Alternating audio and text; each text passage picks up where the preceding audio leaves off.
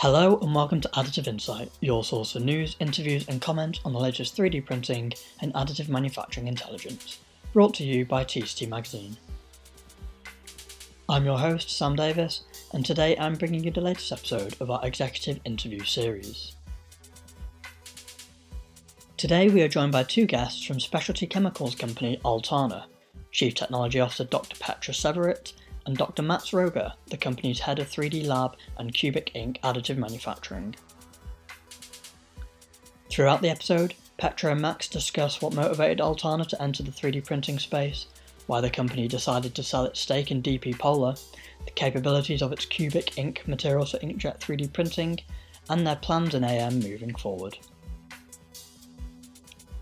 If you like what you hear, don't forget to subscribe wherever you get your podcasts. For more additive insight, head over to tctmagazine.com where you can subscribe to the print edition of TCT Magazine and our weekly Additive Insight newsletter for free. We now pick up the conversation with Petra detailing the extent to which Altana invests in R&D.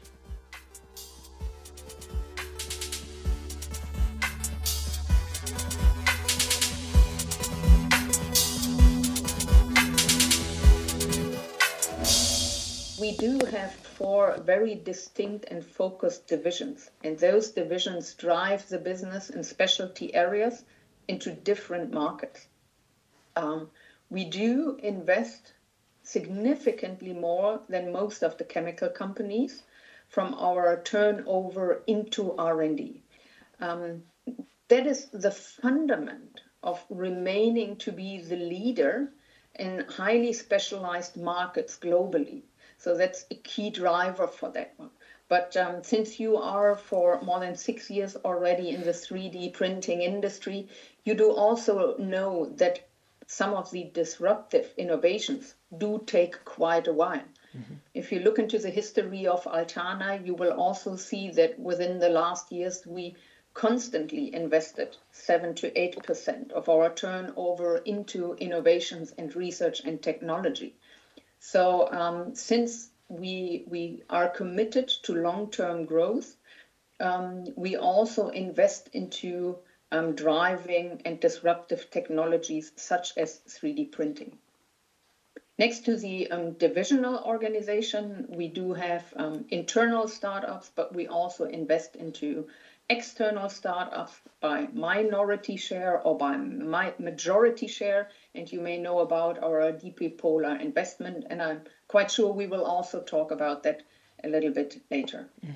So um, we're driven by a high profitable growth. Um, so the EBITDA margin we generate across our businesses ranges between 18 and 20 percent. Everything we start needs to end up in that corridor. But having said that, with the life cycle development of each single product, with, with our disruptive new technologies, we obviously aim to go far beyond that target. So.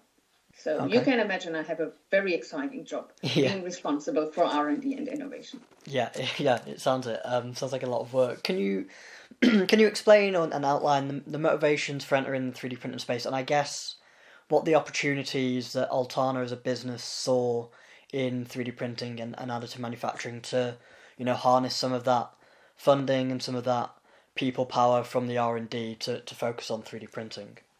Mm-hmm. When we start talking about specialty chemicals industry, we have to be a little bit more precise and go into the chemistry we do make. Um, we are in organic and polymer science and do have knowledge in all of these areas. So we try to combine the competences across the different divisions and translate this into new, unique solutions. Huh? So we have a unique fundament in organic and polymer materials. And with digging into this 3D and additive manufacturing, we can actually combine this, build on these competences, and develop tailored solutions for technologies which may actually not be out there yet. And that is the example for DP Polar. Mm. We decided to cooperate with DP Polar because it's unique InkTech um, serial production technology, which needed in the past actually also cooperative strength from the material science. And we specifically bring this to the market there. This is in the polymer uh, range. However, if you look into one of our strong divisions like Eckart, we also have unique um, alloy competences there where we also maneuver into the additive manufacturing space. And so now you can see how we target new growth markets and how we enter in these markets from different directions. With DP Polar, we were really the developing partner for enabling that unique technology for not only going into serial production, but also multi-material 3D printing technologies, which, as you may know, is the future of additive manufacturing. On on DP Polar, can you um, explain the decision to, um, I guess, take a step back from that or, or sell sell the controlling stake to to 3D systems? Mm-hmm. And I guess um, maybe tell me about the ongoing relationship and collaboration with that with that business. Mm-hmm. I would actually not call it a step back. Okay. I would rather call it into bring it into the next phase mm-hmm. because what we had to do was really in very deep and close cooperation tailor our resin and ink product portfolio towards the unique technology of DP Polar. And that could not have been done without that very close cooperation. Now that we have the product portfolio, it's actually fairly easy to also expand that into the resin space. So that's why we want to open up to the big aftermarket, uh, to the big um, additive manufacturing market. Mm-hmm. And on the other side, we have everything available which DP Polar needs to bring the printer into the market. We also see that a strategic partner, like we were in the part, the ink strategic partner, a strategic partner when we look into hardware and software development, like 3D systems, is actually an enabler for doing that quicker that we, we would, for, uh, for mm. example. Whenever there is a need for cooperation, we're very happy to serve that. We do have unique materials which uh, will be used to enable the polar technology, and we will be the supplier, no doubt about that. Um, but um, there is a good portfolio available, so now it's it's easier to get there. But uh, as I said, it's it's continuous development where we need to make the right decision to move forward and where we can benefit most. Mm-hmm. So um, I want to I want to come on to the, the materials in a sec in a second, but just on the DP Polar, just a last question on that. Um, as I understand it, the controlling stake was sold to 3D Systems. So does Altana still have a stake in the business? Are you able to comment on that at all? We're able to comment on that, but we fully uh, sold our stake in okay. DP Polar. Okay, that makes sense. Um, so can you, um, and maybe this is where we can bring Max in. Can you tell me about the portfolio of of cubic ink materials? Um, I, when I looked on the website, I, I saw there was like a high performance portfolio, prototyping, and support materials. So can you take me through each of those um, different portfolio of materials and tell me about the, the capabilities and so on? Yes, yes, sure. Um, so maybe also there start with the work we did together with DP Polar. So as, as Petra pointed out, um, we really started to develop inkjet inks, so materials for the material jetting technology of DP Polar. Um, and there we have, a, let's say, a functional prototyping portfolio, right? This goes from tough to rigid to flexible to transparent. Uh, we can tune the refractive indexes. Um, we have support materials because in material jetting you always need a second material next to your actual object material to hold mm. everything in place. Um, there we not only have one material, we have, a, let's say, a range depending on the geometry you want to print. So is it a long uh, a channel with a small diameter, so you need something that dissolves quicker in water, and that's actually the point. It's all water soluble, mm-hmm. right? And and uh, water soluble has the advantage that uh, everyone can handle this. So you just throw it in the water, and you you take it out a few hours later, and it's cleaned, right? Whereas the competitors they have very often a support material that needs to be manually removed. So you you do you create little cracks, and uh, someone is pressing harder than the other one, so you don't have the good uh, reliability, uh, the performance of your parts at the end. So we have functional materials, we have supports, and then we have the high performance range. Uh, and the high performance range actually comes from different chemistries, chemistries that we believe only a chemical company uh, can handle. Um, so what we said is if you want to have a very productive 3D printing system, and this can be material jetting or some VAT technology, you need materials that can go into the end use. Speaking about their performance, mm. right? Um, so we developed for the inkjet process in the beginning only um, materials that are printed, are UV cured in the printer, and then need a second curing step, which is thermal post cure. Um, and here we don't speak about a thermal post cure 60 degrees, one hour irradiation like a Formlabs oven, mm. right? But it's really a, a, temperature program that you may know from some molding application. But when we do this, we can really alter the properties and have properties that you don't have with UV curing only materials. Mm-hmm. So this is what is behind our high performance series, and there we have different uh, uh, material classes. We have two that aim for high rigidity, high to very high uh, HDT, so uh, thermal form stabilities. Um, one of them has a very good chemical resistance. So you can throw it in anything and it will not break down as many of the UV only cured materials. Um, we are working in the inkjet world also on very soft materials, soft in a different manner than only UV cured, so soft even at low temperatures, right? Um, I don't know how deep you are in the performance testing, but if you have a soft material and you do this like fatigue testing, mm-hmm. uh, something that really can can uh, perform better than any other material in the market. That's basically for the inkjet world. And as Peter pointed out, then once we did this, we saw that all of this works even better in the in the resin world, so a VAT photopolymerization world. And we started to transfer this portfolio from the inkjet world to the resin world. Mm. Uh, and this is what we will show the first time this year at Formnext on our booth.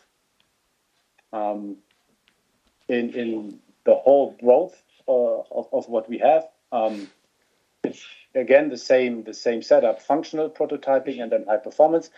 We don't show the supports on the resin sides because you don't need them in the resin print. It's mm-hmm. mono-material print, right? Yeah. Um, but our high performance glasses are much broader than in the inkjet world, in the resin world. Mm. So we really have a material that can go up to 250, 350, and we have a new prototype that can go up to 550 elongation or break, right? And even if you cool it down, for example, at minus 20 degrees, it's still elastic. Mm.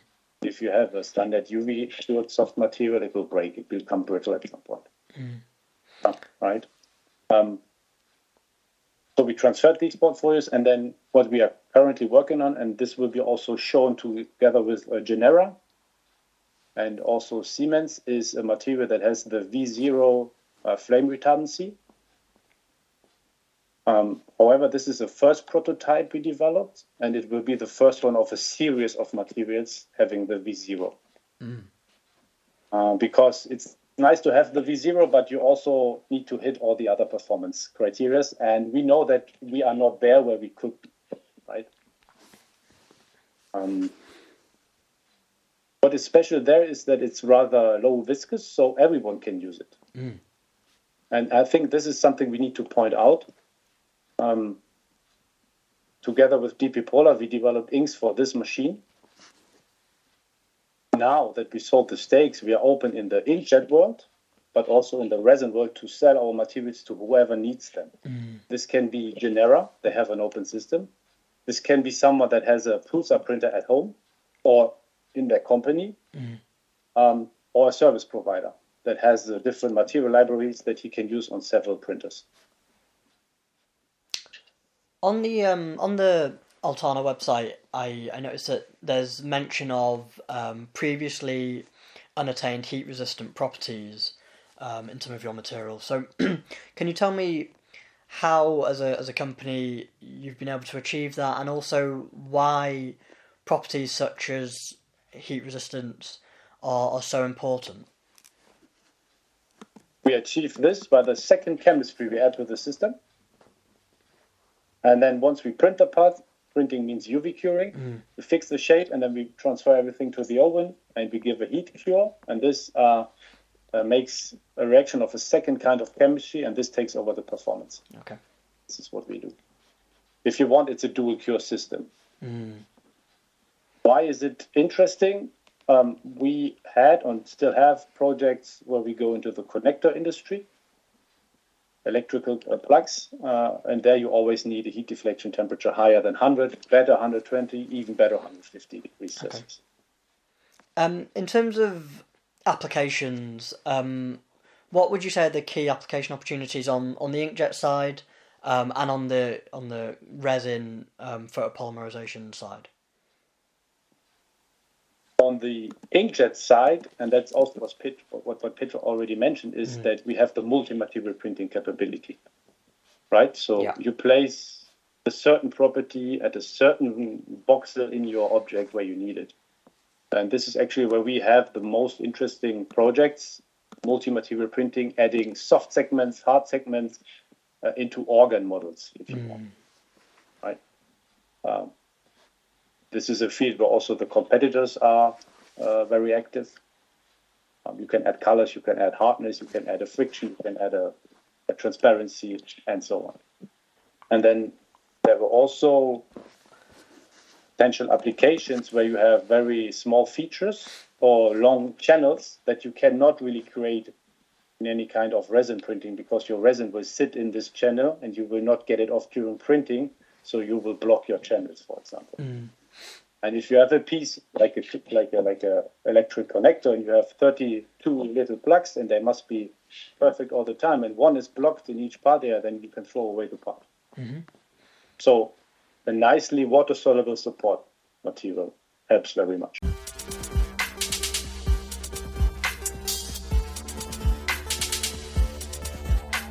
Today's episode is sponsored by 3D Systems. Here, Paul Miller, 3D Systems Materials Product Marketing Manager, introduces Duraform PAX, a new novel SLS nylon copolymer that promises great mechanical properties for prototypes and end use parts, long term stability, and unexpected low cost of ownership. Duraform PAX is a new family of products that uh, we developed in partnership with uh, AMS Tech. And what we're really excited about is it's innovation in a space where there hasn't been a ton of types of materials. Duraform PAX is durable, it's tough, um, it has really high elongation, and is really flexible. So it opens up a lot of application possibilities. It prints at a very low temperature, which is actually one of its strengths because it's easier on printers and has a really high recycling rate. What we're also really excited about is some of the operational benefits. It is faster to handle uh, you can remove it, the part cake, the machine faster after printing, and the breakout of parts. And, and that's where some of the financial benefits help our customers as well. When people hear new and novel, they, they typically jump to it's got to be expensive. Um, but but our pricing strategy with Duraform PAX was intended to encourage adoption as a go-to material, particularly for those customers that are looking for prints with unspecified properties. So you, you still get all those great mechanical properties that we, we talked about, but at generally a lower cost. And then it's the operational benefits. It's the ease of printing, it's the operator intervention, the less service. You don't have any sublimation, which is one of the big challenges people experience with PA11s. Our customers have come to us and said they're really excited to be able to offer an SLS material uh, to their customers that, that they can ship within 24 hours, which is, is truly remarkable. This material is intended for end use parts. You've got long term stability and, in some cases, properties that make it indistinguishable from injection molded parts. Can you talk about that? Today we have two different variants and it's a family that we expect that will, will grow in the future. We have a, a, natural color and a black color. We've tested the color and the mechanical properties out over five years for indoor and outdoor over uh, a year and a half. And the tensile strength the elongation and color all hold up from the look and the aesthetics of the material, particularly when you vapor hone it, you're able to get some translucency that opens up new applications. So anything where you're trying to look at liquids and anything within walls, you get that really nice translucency. It's, it's been described from our customers as looking like a, a rigid polypropylene. For the black material, uh, instead of the translucency, you get an additional sheen. So some of these sample applications that we've made is we've introduced texture onto the parts and then vapor honed it. By doing that, it really looks like an injection molded plastic. One of the examples I like to talk about is some of our engineers that work on all these different materials in, in our office and showing these uh, vapor honed SLS parts. People are shocked to believe that they're, they come from SLS. To learn more, head over to mytct.co forward slash 3ds pod or visit 3dsystems.com.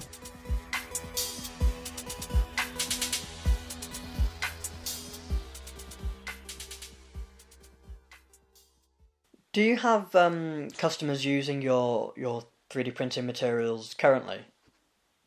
Yes.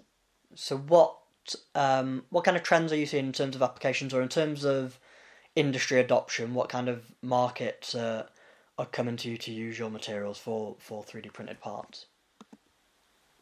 So what, what I just mentioned is uh, electrical connectors. Yeah. That's that's happening. Uh, we see that these organ model printing Right? I don't mean a part that you actually place into your body, sure, but a part yeah, yeah. where the physician, the, the, the medtech uh, supply, or student can train. Mm. This is also happening. We have uh, sold material to people that really do functional prototyping, Mm. like um, like uh, reflectors of bikes in different colors, different uh, uh, structures, things like that. Mhm. Um, we see, I don't know, some kind of clips right? And we see uh, other parts uh, that need to have the V0. Mm. It's also kind of clips or some some kind of um, fixtures where, where you where you have a copper wire, for example, uh, fixed on it, something like that. I, I, I assume that you're constantly talking to, to the companies that use your your materials and your, and your customers. What can you tell me about their their demands or their requests of of Altana as a company in terms of you know R and D? What what kind of materials do they want to see? What kind of properties do they want to see? I mean, what you always have is these project partners that say we are using fully amide 6, 6, 10% glass fiber filled, right? Mm. In injection molding, can you make the same? And then we say, no, no one can, right? That's not the aim of what we do. Um, what, what customers ask is, after a certain while of discussion, is, is oh, I don't know, maybe not what they ask, but what we need to find out with them. And what we find out with them is that we find out the properties they actually need. And this is what we try to target. Yeah. And then we also find out which properties they don't need, right? Um, if you have a PA66, you maybe also have a very nice stiffness, but maybe you don't need it for this application. So for us, it's easier to design a material that fits to them. And this brings me to the point what they like and what they profit from is our um, strategy that we also adapt our materials. Okay. So what we show is a portfolio. It's an H, H performance, uh, high performance one, two, or three maybe, but we also have different prototypes in our lab, and we are ready to adapt certain property to the application if there's a good business plan behind it. Right. Maybe that is very important to point out that we really tailor make materials for our customers and for the applications. If we look in the transition from rapid prototyping to serial production, and it's not a digital transition, it's a long, long way, um, it always requires material adjustments. It's not a drop in solution. It's really okay, now we can go to a higher productivity. Now we want to go into different market and different applications, but then we need different materials for that. So we are willing to adjust and um, also synthesize new materials, new um, monomers, polymers, and raw materials. And then we do have the competence of having the perfect formulation part in that. Whereas if you go to some other competitors, companies, it's really just about the formulation work and then it's about okay this is what we can give to you. But max really well explained that whenever you want to have a unique property you compensate on other properties obviously. So there's unfortunately not the okay we make this better and everything stays better. So we really consult into tailor making the right um, compromise for getting into new applications and entering new markets How, um, generally speaking, how open are customers to, I guess, initially just embracing 3D printing as a as an idea to, to manufacture their part or or to prototype their part, and then how open are they to you guys adjusting their materials? Because I gather that a lot of companies, a lot of people, they trust the material they've always used. So, mm-hmm. how much of a journey is that to bring them along with you and say, actually, you know, sometimes it can be better to a use three D printing and b adjust the material. I, I think that's one of the crucial questions for everyone in 3D printing. Mm.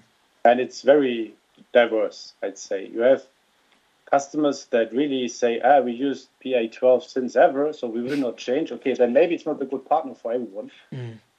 Uh, but there are really companies that understood this, and now they ask, okay, so we figured out this is our target, these three values. Can you can you make them? We are okay with uh, a stiffness that's less than our current material. Mm. So if you have this, this is really beneficial, and you can move fast and and uh, uh quite far together.